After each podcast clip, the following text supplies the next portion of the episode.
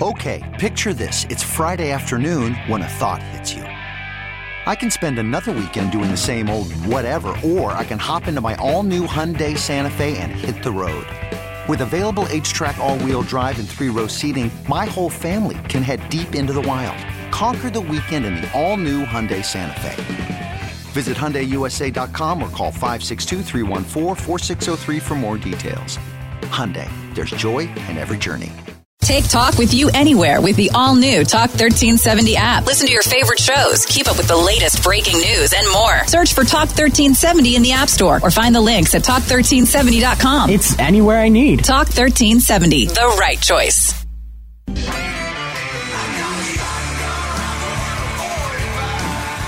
It's time for Come and Talk It with your host, Michael Cargill, brought to you by Texas Law Shield. Over the last decade, Michael has championed and supported the rights of law abiding Texans to own and use firearms. He is the owner of Central Texas Gunworks, a veteran of the United States Army, and has achieved national exposure in such prestigious media outlets such as Forbes Magazine, Fox Business News, CNN Money, AOL, BBC World News, Huffington Post, and the New York Times. Cargill vigorously defends lawful gun ownership in this country without regard to party politics. And now, here's Michael Cargill. Good afternoon, Austin, Texas, the live music capital of the world. Let's praise the Lord and pass the ammunition.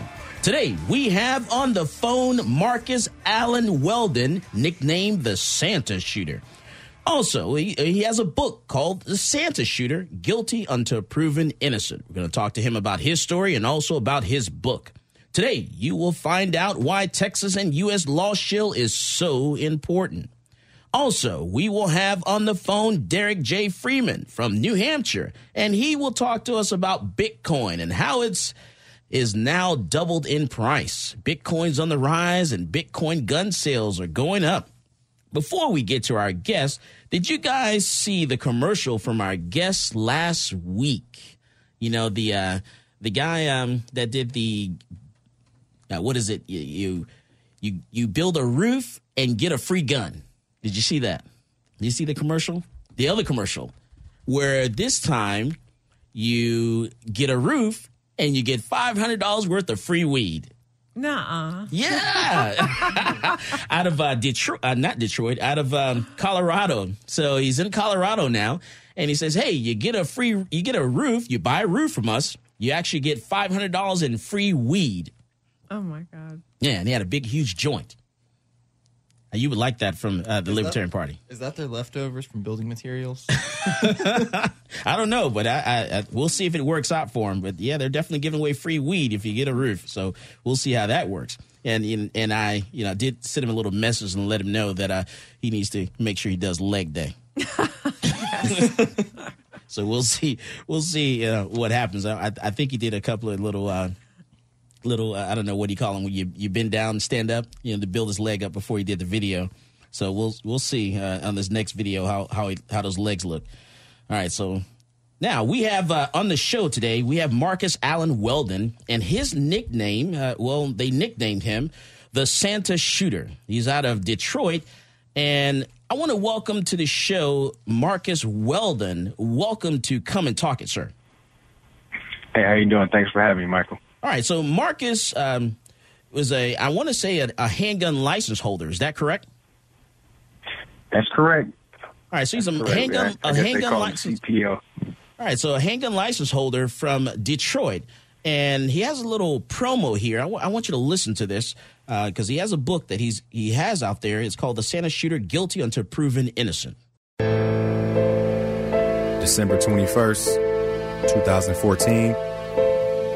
Was the roughest year of my life. I almost lost it all. My career, my life, and most importantly, my daughter. I was just with the mayor the other day. I was at the tipping point of my life. What happened? When I was caught in the jaws of the justice system, I realized I was not the victim. My family was. My son is innocent. Uh, as I stand for you, stand here today, I'm glad I'm not at a funeral. Rather, I'm here trying to defend my son. At least he still has breath in his body. If it wasn't for Marcus, I do not know what would have happened that night. They found the most incriminating photo of me they could find. A picture of me with braids when I was 17. I'm networking and meeting with everybody. Dr. Cornel West, Dr. Michael Eric Dyson, Dr. Umar Johnson, CJ Grisham, Open Carry, Texas, Rick Ector, Detroit Police Chief Craig said get armed. People are going to protect And that's themselves. exactly what I did. Did. Did. And now we're talking with Marcus Weldon, and he was nicknamed the Santa Shooter. And I want him to take us back to that night um, when all this happened. What were you doing at a gas station that late at night in Detroit? Well, yeah, well, one of my uh, side jobs, additional to uh, what I do on an everyday basis, I I was working for a promotional company uh, called Soho, and they would have us go to different events and sponsor different events with uh, different cognacs that they teamed up with. So Remy Martin was the cognac they had teamed up with, and it was during Christmas time, so it was a special they wanted to do to promote the new drink. And of course, by being Christmas, they wanted us to to uh, fit the theme and wear a Santa Claus outfit. So after the after the promo, which ended around uh, I'd say about twelve thirty, one o'clock at night, I left the venue, and my coworker, who also worked at the promo, she had a flat tire, so I ended up meeting her at the gas station to assist her. Because of the fact that she was by herself and didn't, ha- and she called a number of friends and they didn't answer, I figured figured the most I could do was either change the tire or at least get my tow truck driver, who I knew was uh, still out and about. Maybe he can meet her up there, and I can uh, leave after she's with someone, knowing that she's not safe. And it ended up becoming a situation where, of course, late at night, gas station, you got people who are drunk, leaving clubs. Two individuals end up seeing her while she was at the gas station uh, as I pulled in and was looking at the tire, and I guess they thought she was by herself. So one of the guys approached her. I'm not sure exactly what was said between the two. I think was, I know he was maybe I guess hitting on her or trying to get her attention somehow, and I guess she didn't wasn't wasn't didn't want to get in the time of day. So by him being highly intoxicated, which we later found out during the um, transcripts and the preliminary and or, or preliminary exam and even in the trial, he ended up pushing her, physically putting his hands on her. And uh, when I seen that, I approached and I had said, "Hey, you know, what's going on?" My I tried to bring that situation down, de-escalate it, because I can see he was just really hostile and off the liquid courage, as we call it. And then he ended up attacking me, and of course he had his buddy with him, so I guess they figured two to one, a man in a Santa suit doesn't look that intimidating.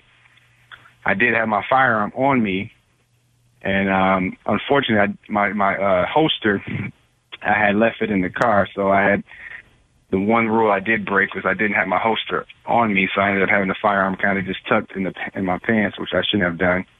Okay, and let's and let's go back, Marcus. I want to go back because Yeah. I want to know since you're a license holder, what brought you to the Yeah. point uh, that you wanted to actually start carrying a handgun? How'd you get to that point? Well, I had my best friend was murdered and killed uh, in Detroit on the east side. He was carjacked, and I was actually with him the day before, and I realized that it hit close to home, and I knew then the only way that I was going to feel at ease, especially after that situation happened, was to get my license to carry.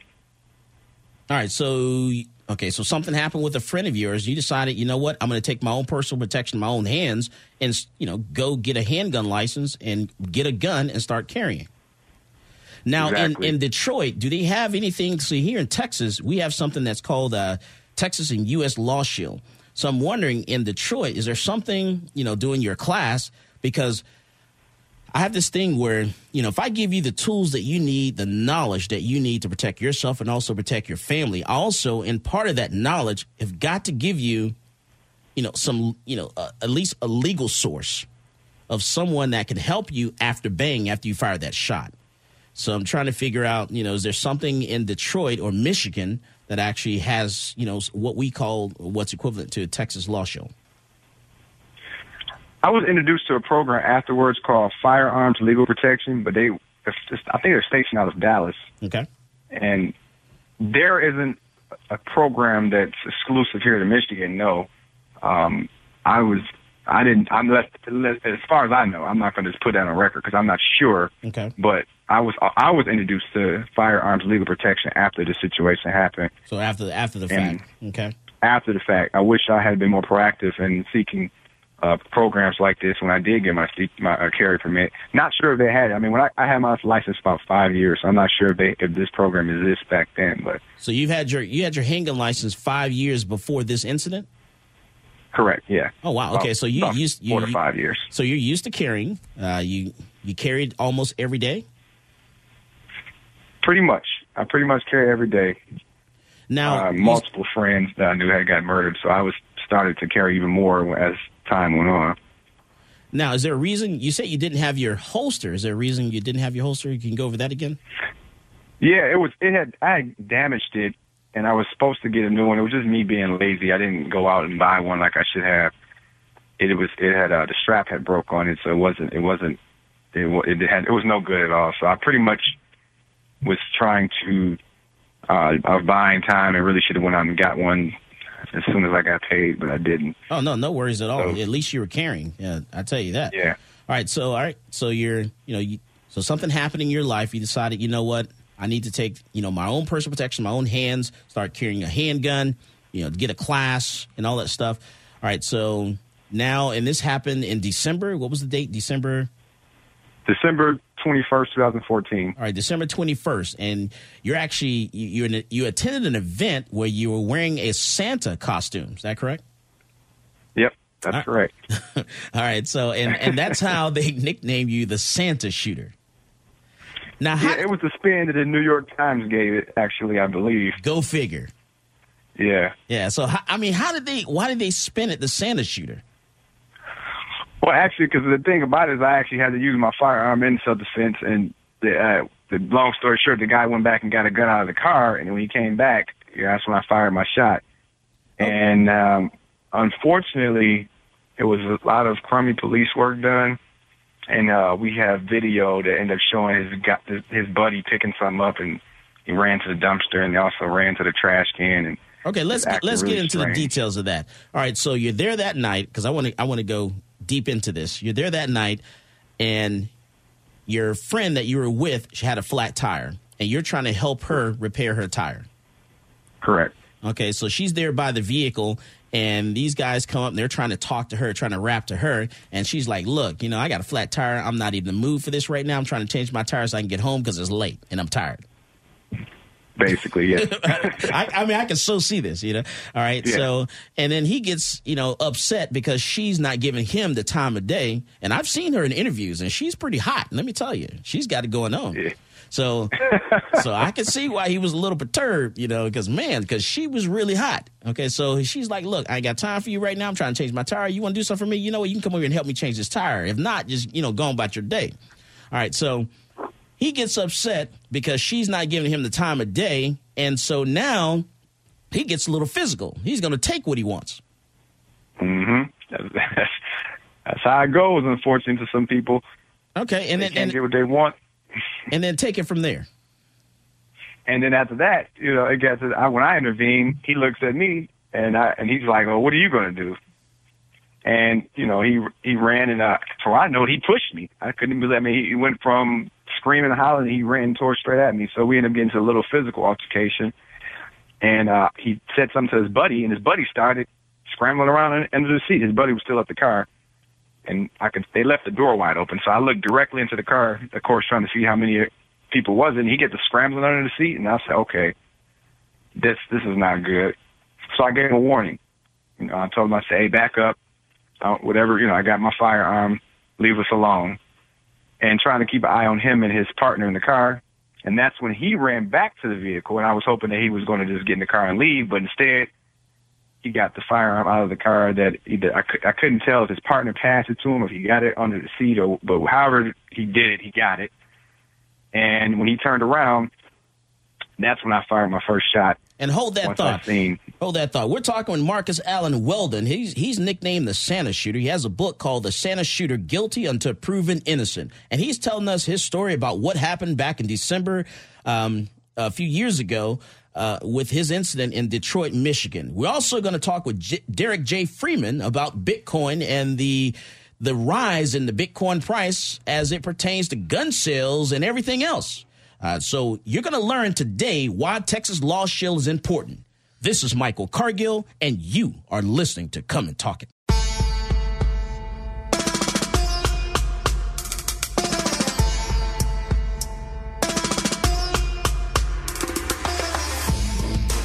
This is Brittany Glaze, and I get my global gun news from Michael Cargill on Come and Talk It.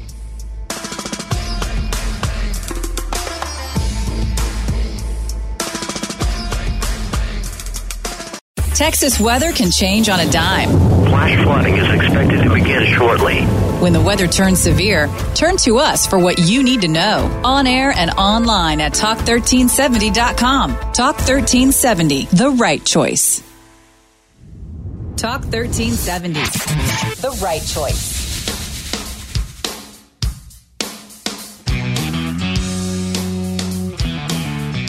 Welcome back to Come and Talk It. And now here's Michael Cargill. All right, we're talking with Marcus Allen Weldon, nicknamed the Santa Shooter. He has a book called The Santa Shooter Guilty Until Proven Innocent. And today you will find out why Texas and U.S. Law Shield is so important.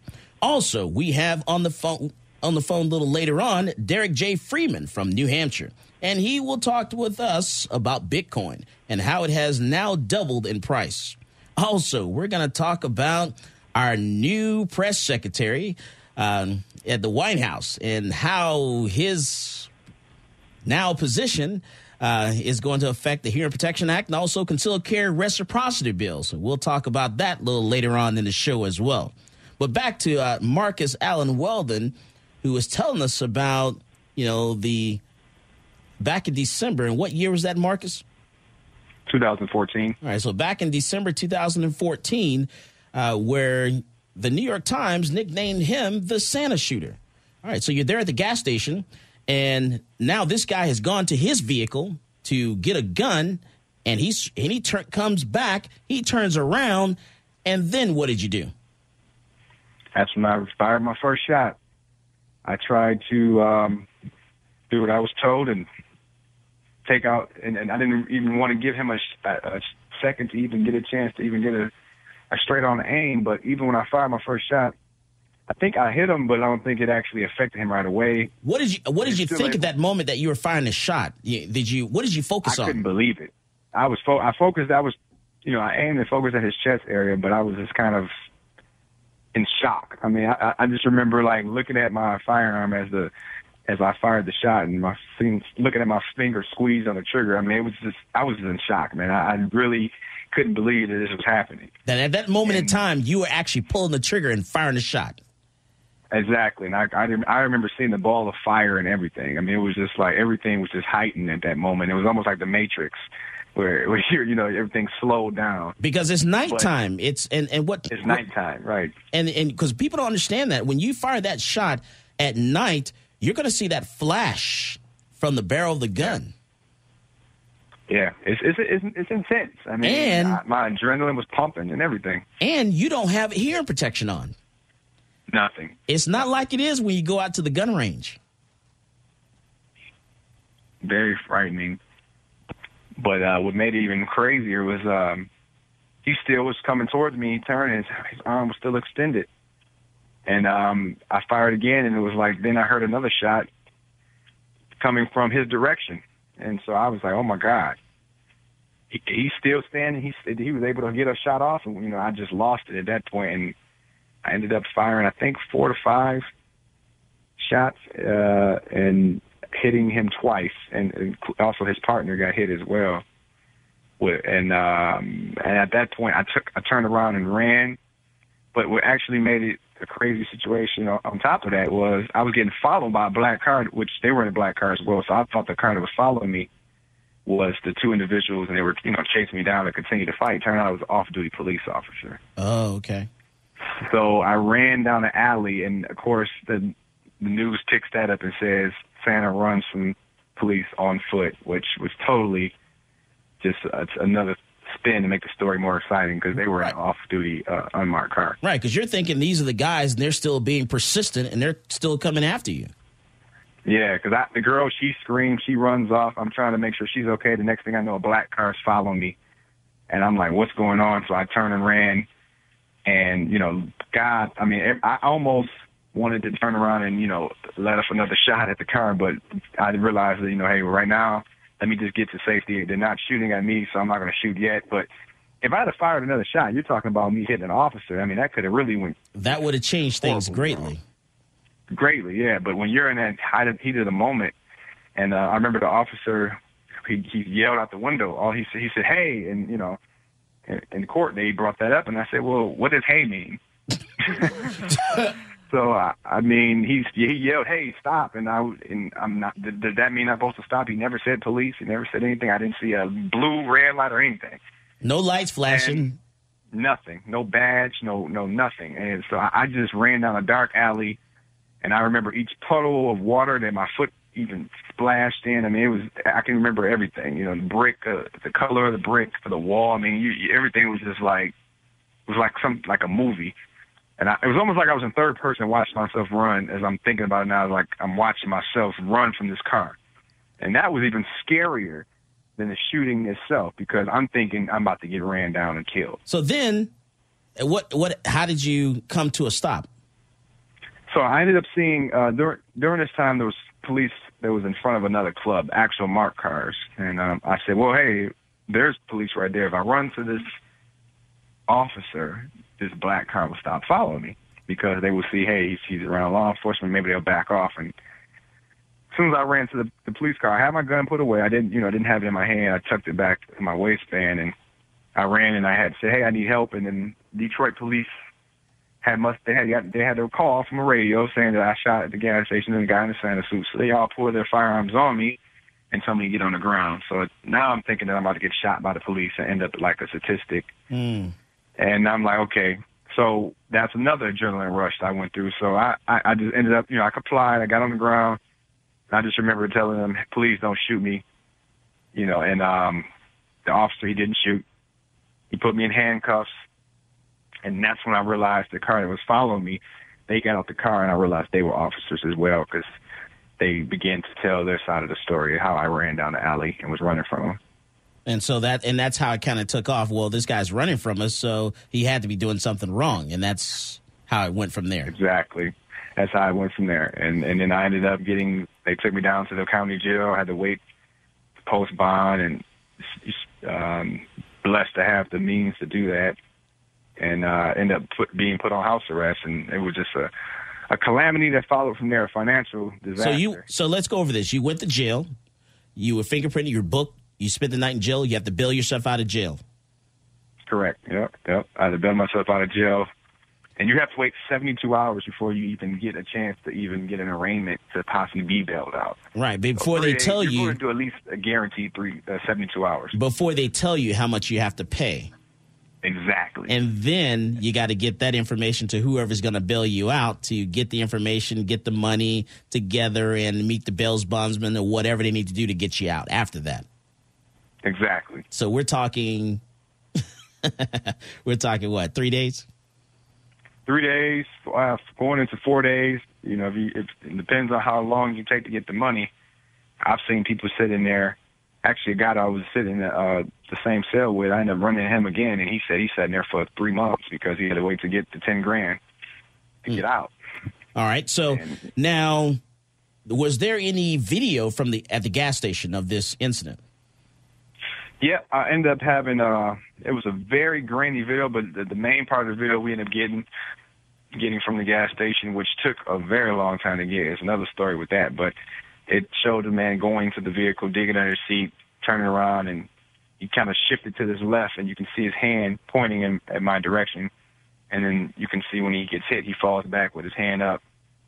Uh, his partner gets out the car, kind of ducks down and picks something off the ground couple things. He, he looks like he picks up a couple things. I kind of think it was drugs as well, but he runs over to the dumpster, then he runs to the trash can. He's like, you know, throw something in the trash can. So he, then he goes back into the car and he's like picking something else out the car. So it's almost like he was cleaning up the scene. You know? Like Oh well, said, then oh well, oh well, then in that case, then then that means that the police got this video, and then within a few d- weeks or so, they kind of cleared you, right? They could have cleared me. Yeah. I actually, Wait, wait, you mean they didn't crazy- clear you? No, they didn't clear me, but I felt they should have. And I'm gonna So tell you, what else. so did the they- 911 tape. So hold on. So did they even look at the video? They told me there was no video.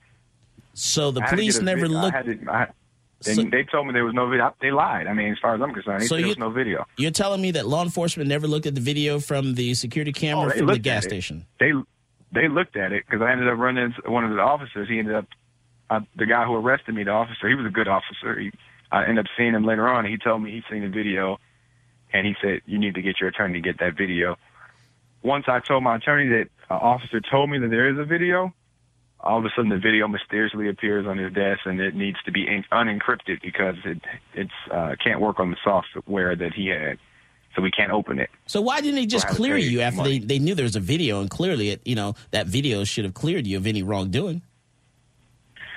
I'm still trying to figure it out. I mean, I, prosecutors they went with the the argument, but there was no gun at the scene found, even though Okay, hold on. was, uh, because you now you did say you heard shots coming back at you from his direction, correct? correct.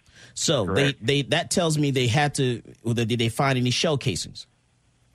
Well, and then in See, trial, we is- ended up having a, a forensic expert that came, and he said he found bullets. Uh, he couldn't determine which gun it came from. The bullet was so de- destroyed, not the shell, but the actual bullet itself. But the main evidence of another gun was the 911 tape. The clerk, because you remember, there's always a clerk at a gas station. Wait, but hold on though. Hold on. I'm I'm talking the spent casing. I'm not talking the actual bullet. I'm talking the spent casings from over in his direction. Yeah, and there was no uh, evidence of that found, but there was also no even you know I don't think even uh, a forensic expert even went out to the scene to even look for that. Sounds like they didn't look days for later. It. Okay, they didn't really Two look days later, uh, there was a, the expert came and he looked at the scene, but at the actual at that moment. The police didn't even search the dumpsters. I mean, it was just all shoddy work when it all came down. They what they did, I think they felt like they had their guy, and they dropped the ball on the rest because they allowed people to continue to come to the gas station and get gas during the during the supposed to be investigation. And the clerk said on a written statement that I fired three or four shots and the other guy fired two shots. And he also said on 911 tape that, um, which is on actually on YouTube, along with the video, he said uh, that one guy had his gun, the other guy went and got his gun, and he started to shoot at him. One guy had on a Santa suit, the other guy was uh, had on all black, and it, was a young lady, and you know he described what happened. Now this guy disappeared, and we could not find him to testify. Hmm. Go figure. So they tried to say that wasn't admissible. His stuff, his his statements were hearsay. So Right, because they couldn't they couldn't find him. we couldn't find him. Yeah, he he he ended up. I had to hired a private detective to look for him, but he couldn't find any trace. He said his family. He said he, he skipped town. They don't know where he went. All right. So, So- at this point, how much is this costing you now? Because now you've had to bail yourself out of jail. How much was the bill? Uh, fifty grand, ten percent. So end up becoming with the five grand. Okay, so five grand to bail yourself out of jail, and now you Uh, you're missing work, Ten grand for the attorney to get started and everything to get every, the ball rolling. and ten and- grand ten grand for the attorney. So we're at fifteen grand, and you miss work. Miss work four months straight. Four That months of work you uh, miss. Yep, four months of work. How many people out there, I, and I want to know this, how many people out there can afford to miss four months of work and still pay your bills? Ask yourself Yeah. that. And not to mention the video expert who unencrypted the video for us. That was fifteen hundred. Plus, he had to appear in, appear in court to talk about the product that he had, uh, and also the uh, experts that we hired. I ended up having a self defense expert as well, and he looked over the case and he was just like, "I can't believe this is happening because all the evidence is showing that it's self defense."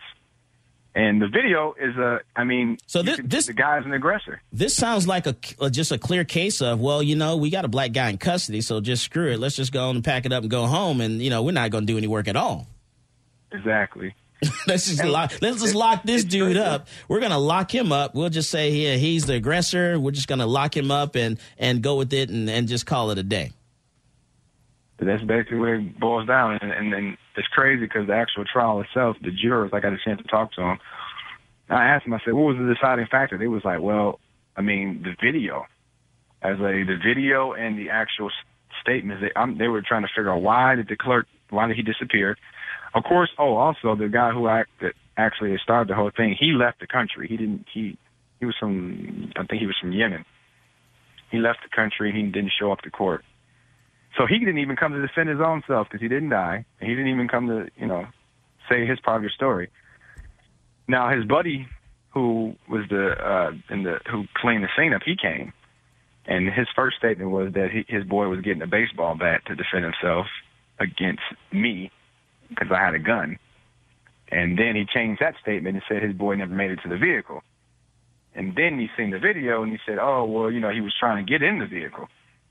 So he had three statements together. And then he said they weren't drinking. So, I mean, it, it came to the point where his credibility was so screwed and shot to the point where he didn't even, it was pointless for him to show up.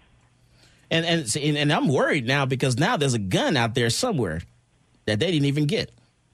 Yeah, and uh, I think it's in the dumpster. I mean, because if you, when he ran to the dumpster, he was over there. You can kind of see him. It was in I'm the not sure if you're if you're familiar with Open Carry Texas with C.J. Grisham, mm-hmm. but he was a big activist to help me out. And I, what I did was I got the video finally, and I told C.J. I said I don't trust anybody, so I want to send this video to you. If they decide they want to get rid of it, I want you to release it. And he and that's exactly what C.J. did. He held on to it. And uh, he said, I'll, you know, he he had communications with my mother, and I told her, I said, if I don't come out of here, tell CJ to release the video, and then we're going to have to just make a big uproar. So he ended up releasing it anyway, uh, even when the case was over on Open Carry Texas. It's on his page, along with the um, now on one tape. That is just crazy. All right, we're talking with Marcus Allen Weldon, nicknamed the Santa Shooter. Uh, he has a book called The Santa Shooter Guilty Until Proven Innocent.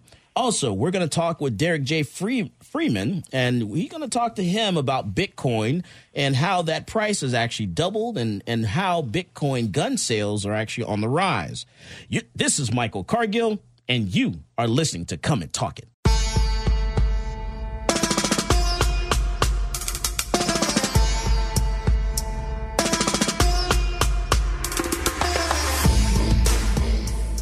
Peace, this is Maj Toure. You're listening to Come and Talk It Radio with Michael Cargill.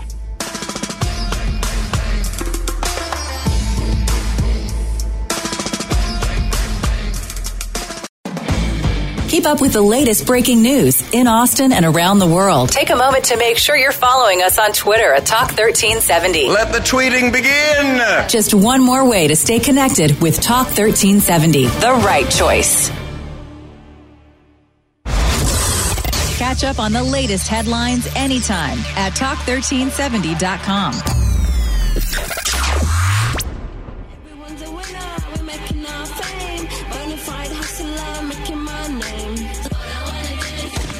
Welcome back to Come and Talk It with Michael Cargill. We're talking all things firearms. Now, here's Michael Cargill. Now it's time for GGN Global Gun News. Global Gun News sponsored by Central Texas Gunworks, the largest online gun store in Texas. In the news, On July 15th, the Republican Party of Texas held a training session at their headquarters in Austin on constitutional carry. Since it's been the number one legislative priority for the past four years, many RPT members are quite unhappy at the legislature's inaction on the issue. The session consisted of training on advocacy for constitutional carry. There were also several hours where attendees created video testimony directed at Governor Abbott, urging him to include it in a special session agenda. Governor Abbott, who has announced his plans to seek a second term in 2018, has not released a statement on the subject.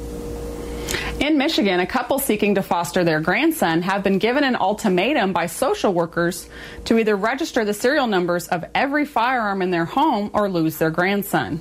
William Johnson claims that a caseworker from the Michigan Department of Health and Human Services demanded the serial numbers to complete the legal process to foster his grandson, saying, quote, if you want to care for your grandson, you will have to give up some of your constitutional rights. The Second Amendment Foundation has filed a lawsuit against the Michigan DHHS on behalf of the couple. A new gun control measure has been filed in the Massachusetts General Assembly that aims to disarm anyone that may be suicidal. H.3081 would allow family members, police, healthcare providers, and prosecutors to request a judge to issue an extreme risk protective order against individuals experiencing a crisis that may put themselves or others at risk. If granted, the person would have their right to keep and bear arms suspended for up to one year. Similar legislation has been filed in Oregon and New York. Also in New York, former Otsego County Sheriff's Office Under Sheriff Arnold Carroll has been sentenced after pleading guilty to several counts of possession and sale of stolen firearms. On February 3rd, Carroll pled guilty on charges stating that between 1995 and 2007, he stole 73 firearms from the Otsego County Sheriff's Office evidence locker and falsely recorded that they had been destroyed per departmental policy and then sold them to a gun store. Senior District Judge James McAvoy sentenced Carroll to five years of probation, 150 hours of community service, and a $10,000 fine. All right, so we're back and we're talking with Marcus Allen Weldon, nicknamed the Santa Shooter. He, he has a book called uh, The Santa Shooter Guilty Until Proven Innocent. But before we go back to Marcus, did you guys hear about the UPS worker uh, that stole some guns? Has he read that? yeah, there's a UPS worker. Um, he actually somehow he moved the boxes from his vehicle to another vehicle, something like that, and end up, you know, unloading the guns out of the boxes and then having another driver deliver them or something to that effect, and basically end up intercepting the guns before they got to the gun store. wow. Yeah, and it's like a there's a large amount of a lot of guns actually. So yeah, they they, they caught this guy, and that's it's kind of odd for a UPS worker to do something like that. Usually, you expect something to happen, you know, somewhere else, not the driver. So that was just dumb on his part because eventually he was going to get caught. And not only was he stealing guns, he also was stealing other items as well. And so, yeah, it's just crazy. All right, and then um, and also we're t- earlier today. I was talking online about the our press secretary, uh, the White House communication director. I guess that's his official yeah. title, uh, Anthony uh, Scaramucci, um, and back in like 2012 and, and before, and even 2014 and 15, he's got a lot of tweets where he's talked about, you know, needing strong gun control laws. And so now this guy is the White House communications director, you know, for the president. So now I'm kind of skeptical now on whether or not we're going to get concealed carry reciprocity. We're going to get that bill passed, and also whether or not we're going to get um, the Hearing Protection Act passed as well. So if this guy's the voice who's an anti-gun individual is now the voice of the White House, you know, what are the chances of us getting our bills passed? So we'll see. I, I, my eyes are definitely on the White House now. Now I have doubts. I have doubts in because we're coming up on midterm elections, and I don't know if people realize this. You know, it's it's there's no secret when it comes to midterm elections, things shift. Mm-hmm. You know, whoever holds the house, the White House they lose seats, you know, in the Senate and in the, you know, the House of Representatives. Yeah, That's how that happens. It flips. So it's just it's how it always happens. There's no secret to it at all. So when it comes to midterm elections, if we don't get the concealed carry reciprocity bill passed or the Hearing Protection Act passed before midterm elections, which is next year, which is right around the corner, you know, then we're done. It's not going to happen. It's not going to happen at all. This is it we have less than a year to get this done, to get it passed through the House and the Senate and get it to the, the president's desk to make this happen. Because if we if we do not get this done, then and then that's it. There is no concealed carry reciprocity bill. There is no Hearing Protection Act. So time is actually running out now. So it's it's you know we have a Republican controlled House, have a Republican controlled uh, Senate, uh, a Republican controlled House of Representatives. There's no reason why we should not be able to get these bills passed at all. At all. I, I don't understand. Especially no reason. the health care. I don't understand what the problems are. It should be a piece of cake. I don't. This Scaramucci guy, he's all over the place. He's supported Hillary Clinton. He's been behind Obama. I, I really don't understand why he chose him. Hmm. I'll at least give him that if it's you're just doing communications and you're just there to get your point across. If that's all he's doing Well, and not affecting policy, But he does help with the president set the agenda for what agenda is going to be communicated. So it is a position Yes. of power. I, I don't understand because he he puts that he's for strong gun control. Yeah, not just we need to do something. Yeah, not He's like moderate, strong. correct, and his words have been very crystal clear. Mhm. His tweets have been very crystal clear. And normally I'm like, you know, people should have the right to say whatever they want to say and all that good kind of stuff, and all that's fine and dandy. But his his, it's very clear Yeah, where this it's guy very stands. clear. and and on many issues, he's not conservative or Republican. He's he's pro-choice. He's, um, I, I believe I even read like he's for increasing taxes. He's just So for this guy to be the voice yes of the I'm White House, stunned. Well, I shouldn't be stunned because let's look at Donald Trump's history. the fix is in. He, he's put more money in Democrats' pockets than he has in conservatives Hmm. over the over the years. He backed Hillary. He's backed. He was. He supported Obama. He's supported so many. so is liberals. the I mean, is the fix in? It might be. I mean, I didn't vote for the guy. Actually, this is the first election I didn't vote for anybody because I just could not get myself to vote for either one of them, which is sad. I know the libertarians kind of screwed that up. You know, they had this was the one opportunity the Libertarian Party had a chance to actually get a candidate in the office. Yeah.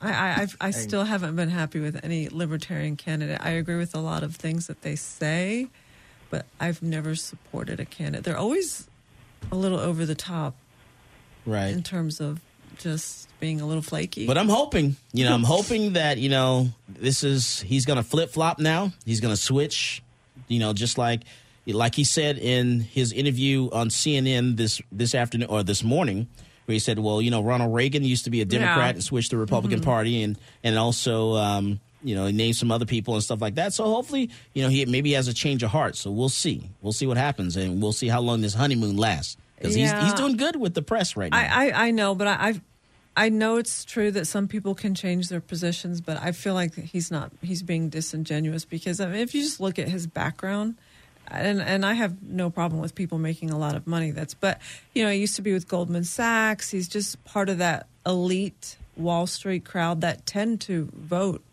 Democratic. Mm. All right, let me and let me bring it to the conversation. Um, Derek J. Freeman out of New Hampshire. Uh, Derek, you know, Bitcoin is on the rise. It has doubled in price. I mean, back in 2014, when we started doing Bitcoin at the gun store, Central Texas Gun Works, it was like $300, $400, you know, to one Bitcoin. Now we're talking it's like two grand. What is going yeah, on? Totally awesome. I mean, uh, it's no big deal. It's exactly what everyone should expect. The price of Bitcoin seems to double about every year. The user base doubles, and uh, makes sense because it's digital gold. There's a fixed supply, and uh, so the more people who are using it, um, the demand increases, the supply stays the same, the price goes up. And so, you know, it's exactly what we should expect, and the price will be higher next year. So, you know, I know there are great places like uh, Central Texas Gunworks that I've been able to use Bitcoin to um, buy self-defense tools, and I'm actually sitting in a store that only takes Bitcoin right here in New Hampshire to Oh, sell wow. unique art, gifts, um, books, DVDs, men's clothing. So it's not just for stuff on the internet. But thank goodness you, you changed the topic because I was having trouble holding my lunch down, uh, talking about those people in a foreign country in, in Washington D.C. You know, I thought Texas was independent. You know, that's a, it's its own country. So who cares what the people in the White House are doing? You know, that's a foreign country. It, it's it's totally insane. Uh, so the Bitcoin price right now is two thousand seven hundred and seventy six dollars for one Bitcoin. Yeah, and that's if someone's willing to sell you one for that price. A lot of people will actually uh, sell them for much higher. Right. Yeah. So you'll be lucky if you find someone who will sell you uh, for twenty seven hundred dollars. You don't need to be, buy.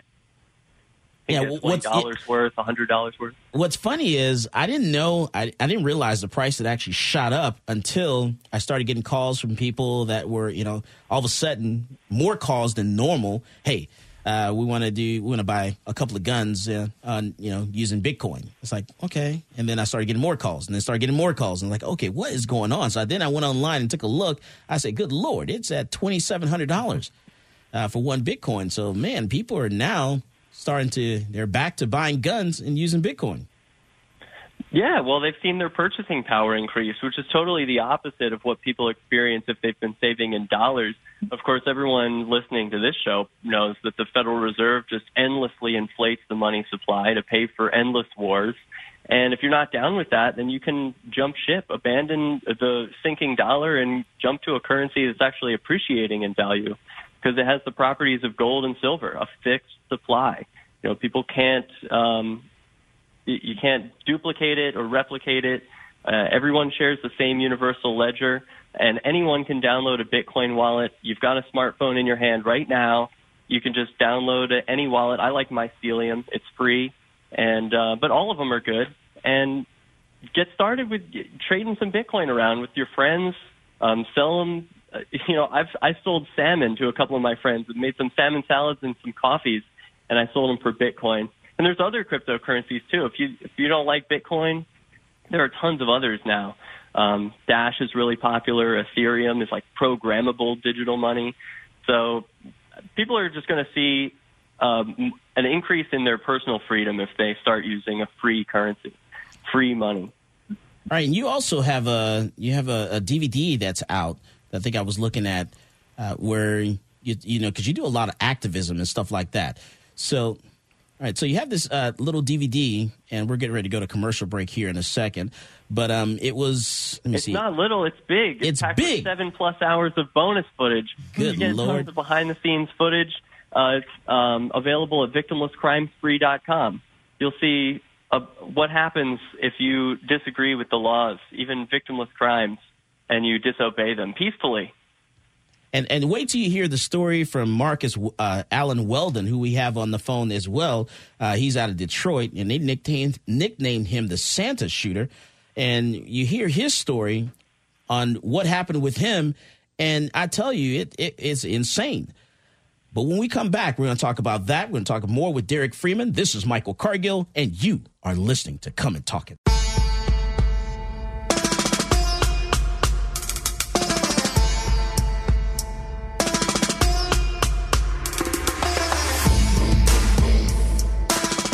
Get the latest business news from CNBC. Weekday mornings at 6:30 and 8:30 and weekday afternoons at 12:30, 4:30 and 5:30. We make you smarter. Hopefully, it'll also make you some money. Stay connected with Talk 1370, the, right choice. This is a man's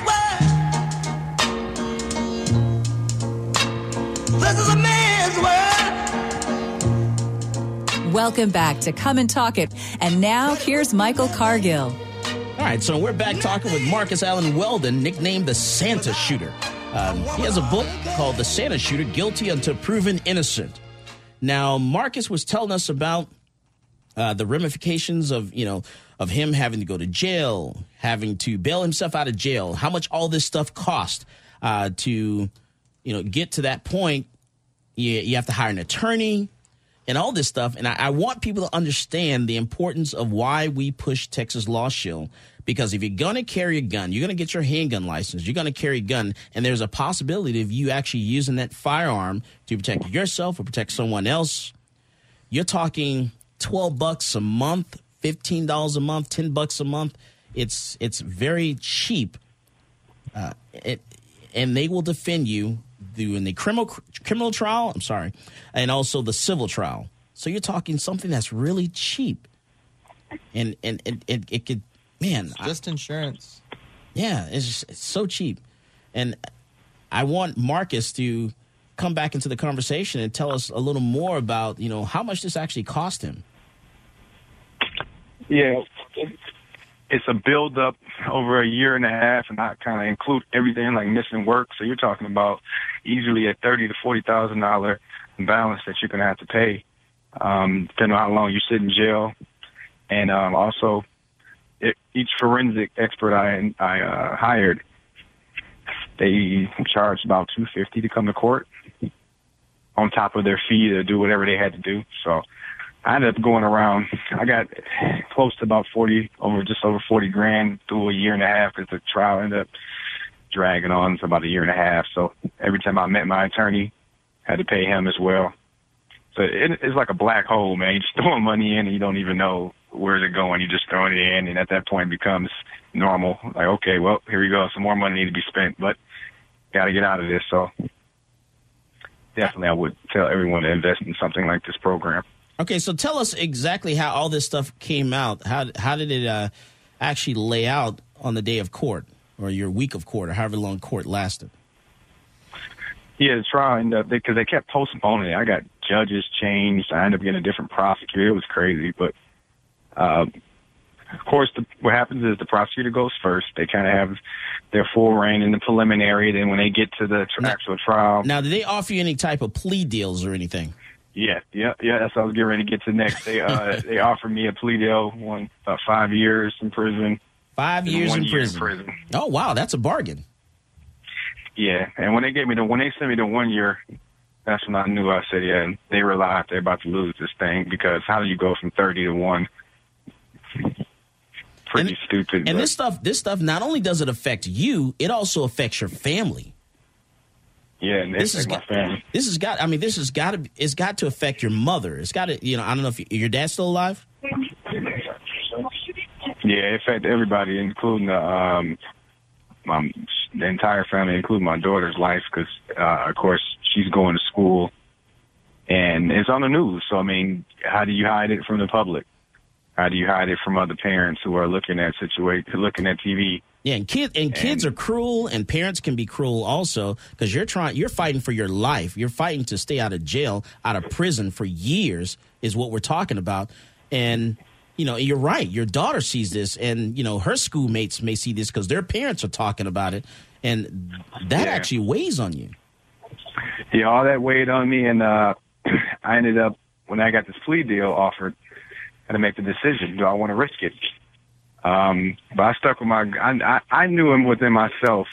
There was no way in the world I was going to take any plea deal for doing something I didn't do, or something that you know that they're accusing me of. I mean, I did the shooting, but it was justified. So I, I just refused it. I didn't care what they said. I was like, I'm going all the way with this thing because if I have to do appeal, of course, people who don't know, if you take a plea, you can't do an appeal.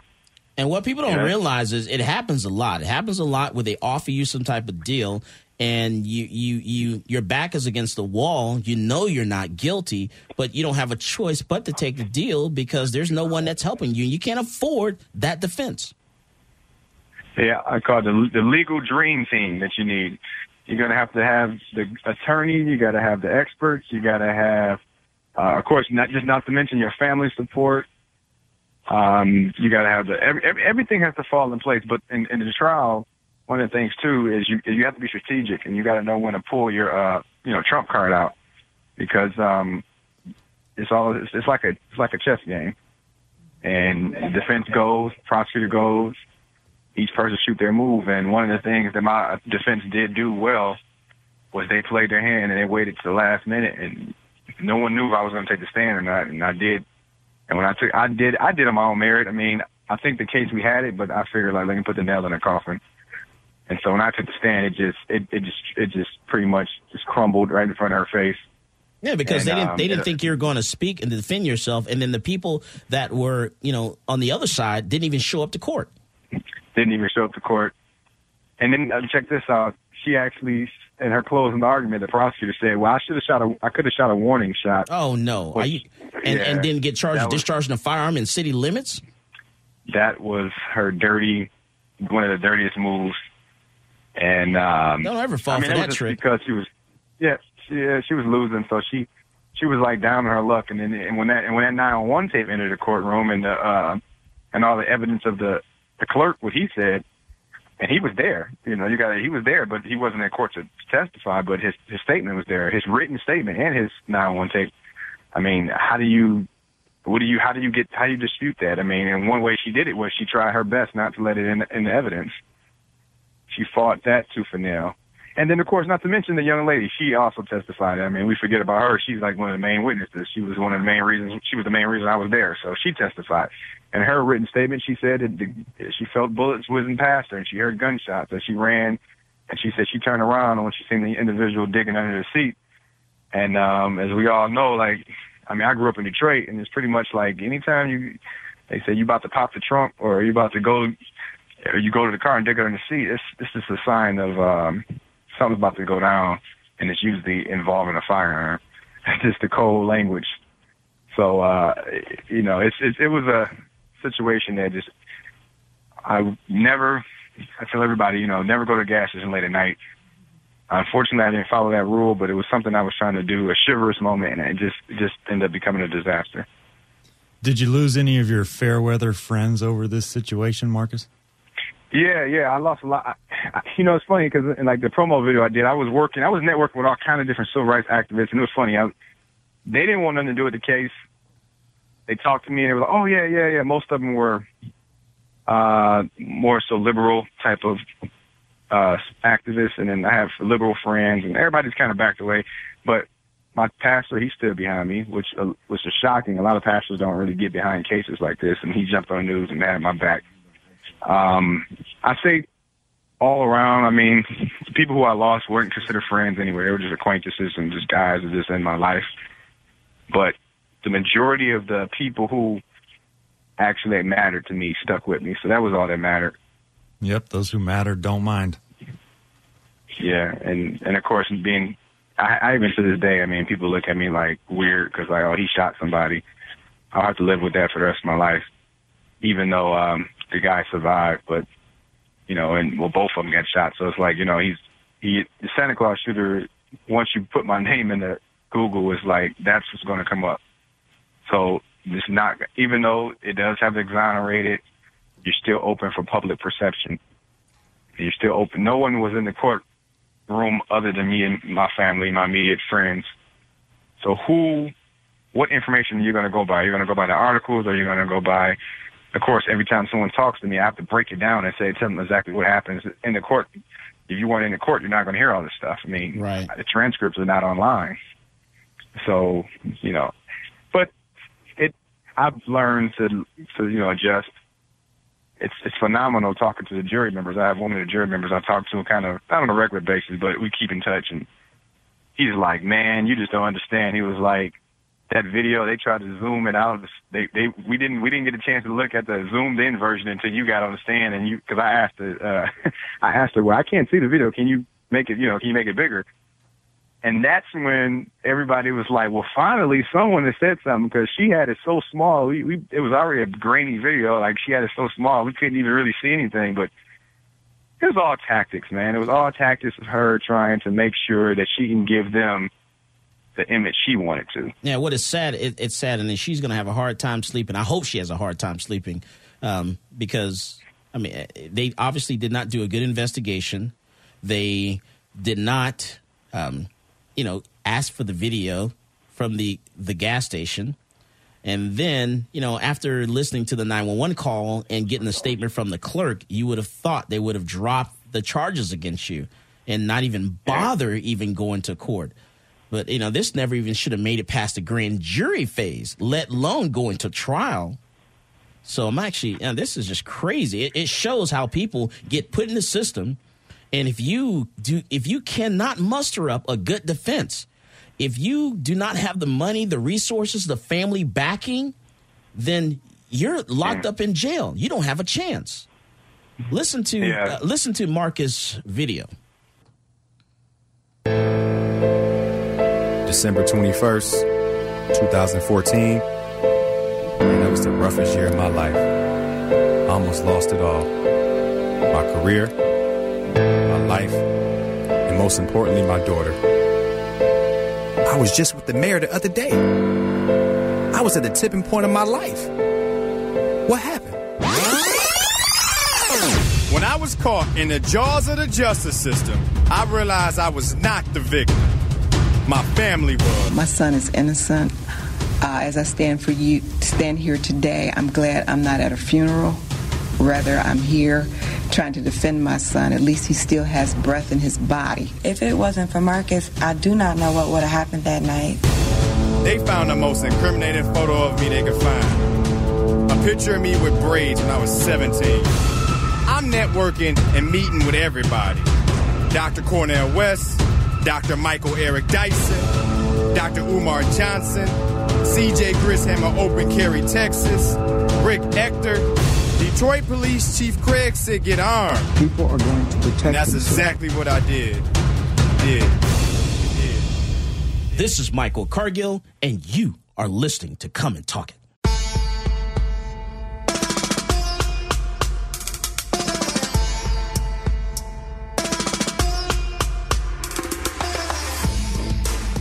This is Doug Man Jones. And I get my gun news from Michael Cargill at Come and Talk It.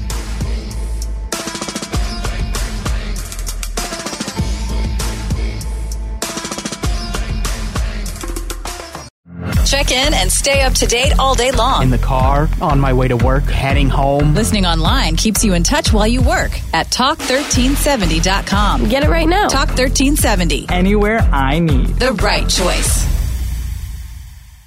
Sound off on the news of the day with the Talk poll online at talk1370.com. Talk 1370, the right choice.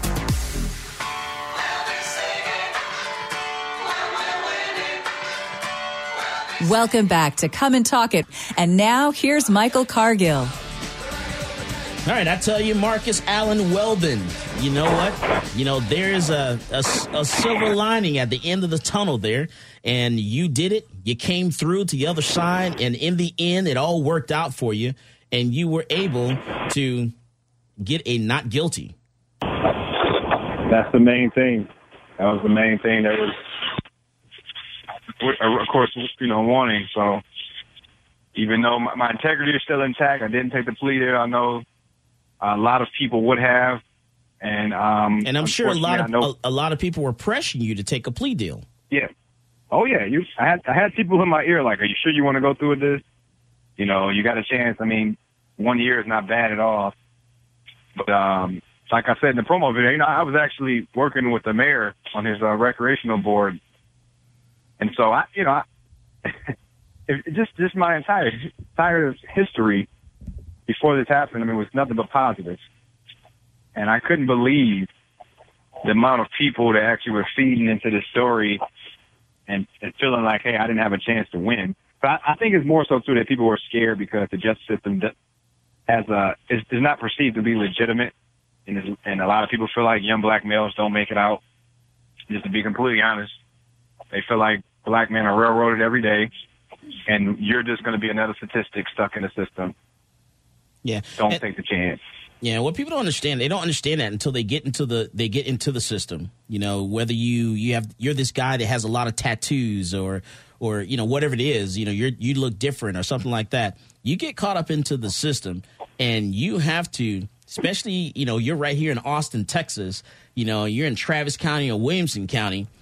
And depending on the circumstances, and I try to remind people of this all the time, depending on the circumstances, if it's bad enough, as a condition of bond, if you, Marcus, had been in Austin, Texas, in our county where we live, in Travis County, that was your case, you would have had to, as a condition of your bond to get released from jail after you bailed out of jail, you would have to get an ankle monitor put on. And you would have to pay for that monthly, uh, I'm sorry, weekly, until the end of your trial.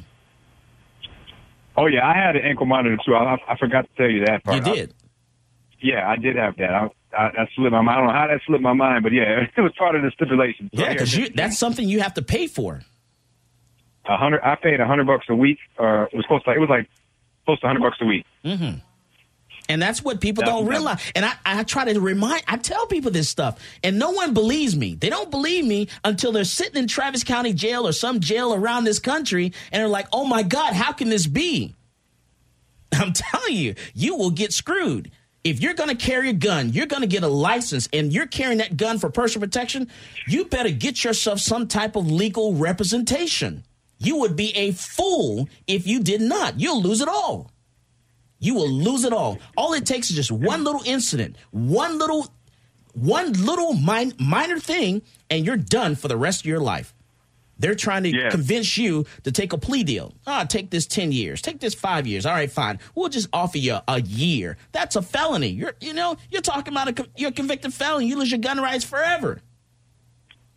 Yeah, and and I tell you, some of the allies that helped me out through this whole case were a lot of gun act gun activists, and it was like a culture shock to me because even though like I grew up in a city where it was 84, 87 percent black, and a lot of my allies didn't look like me, and they were also involved in the gun community.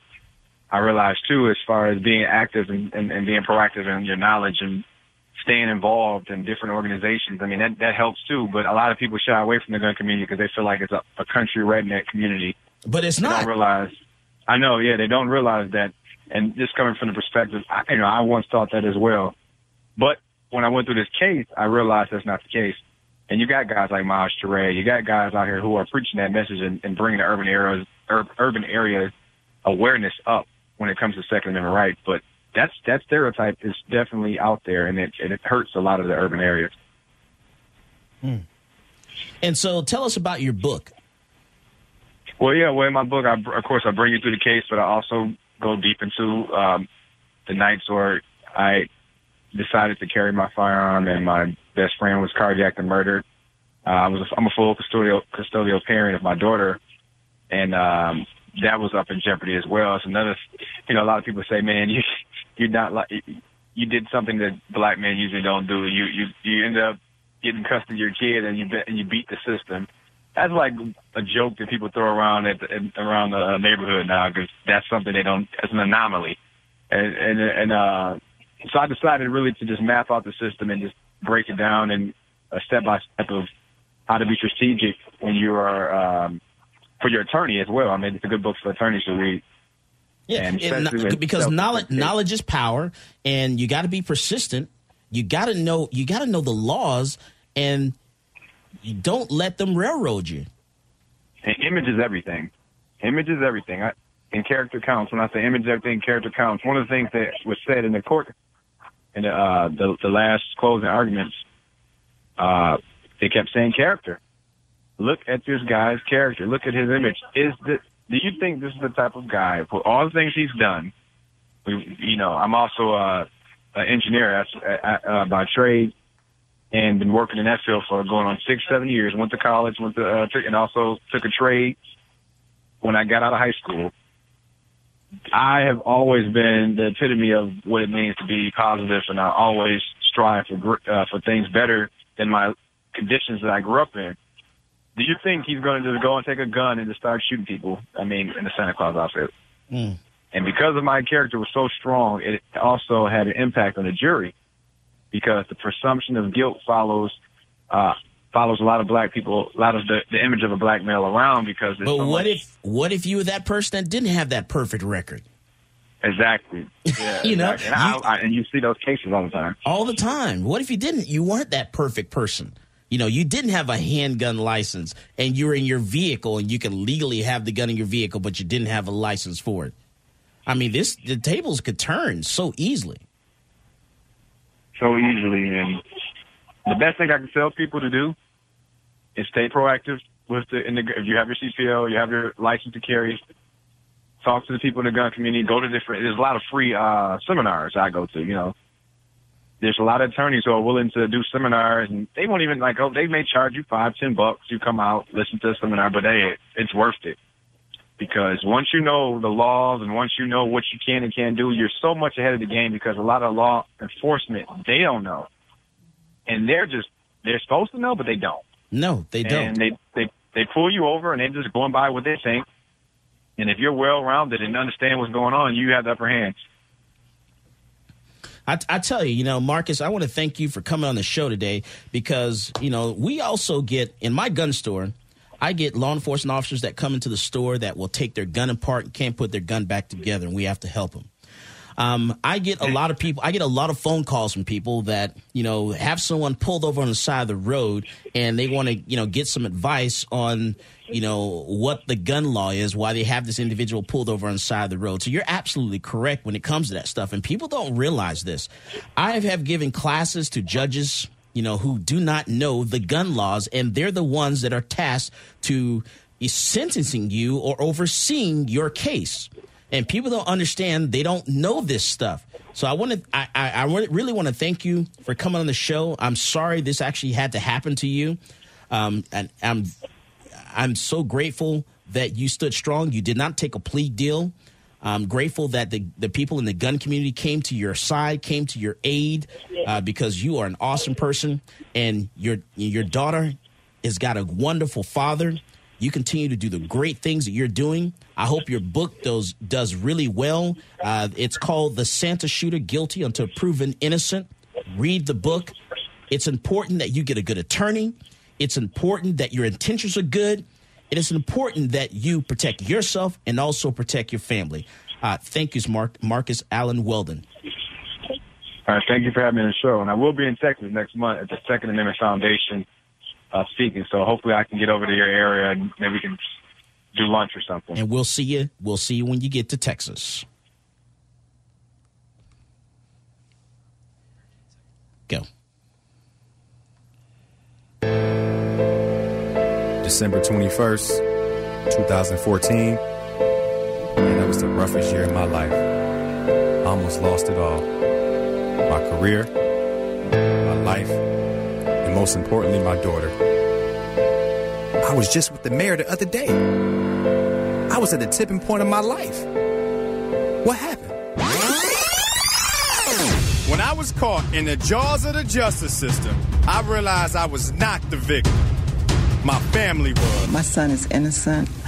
Uh, as I stand for you, stand here today, I'm glad I'm not at a funeral. Rather, I'm here trying to defend my son. At least he still has breath in his body. If it wasn't for Marcus, I do not know what would have happened that night. They found the most incriminating photo of me they could find. A picture of me with braids when I was 17. I'm networking and meeting with everybody. Dr. Cornel West, Dr. Michael Eric Dyson, Dr. Umar Johnson, CJ Grisham of Open Carry Texas, Rick Ector, Detroit Police Chief Craig said get armed. People are going to protect and That's themselves. exactly what I did. Did. Did. Did. You're a legal gun owner driving home from the store, and you see blue and red flashing lights in your rearview mirror. You pull over your heart starts pounding as you see the officer walk up to your window. You have a gun in the car. The panic question flashes through your head What are your rights at this traffic stop? You hope the police know and respect your rights. But what if they don't? Be prepared if this happens to you. As a gun owner, know the law and have Texas Law Shield on your side. It's the state's premier firearm legal defense program with more than 90,000 members. Get protected today at texaslawshield.com. Again, that's texaslawshield.com.